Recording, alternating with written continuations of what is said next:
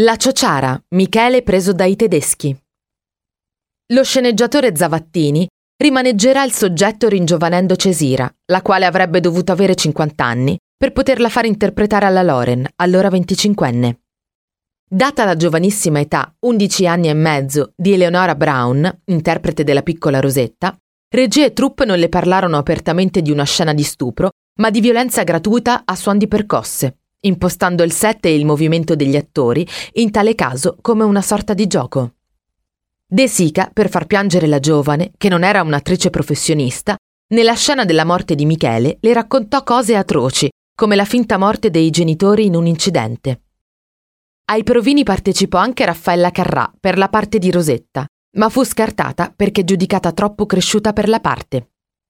Ci troviamo nel territorio montano del comune di Itri, nella grande spianata in località Forcella Rava, sulla strada al Santissimo Santuario, che collega Civita Farnese al Santuario della Madonna della Civita. Qui sono state girate alcune scene del film. Nel villaggio di Santa Eufemia giunge un drappello di soldati tedeschi allo sbando. Chiedono ed ottengono del pane e dell'acqua e successivamente sequestrano Michele, che li guiderà oltre il valico. Il giovane non farà più ritorno.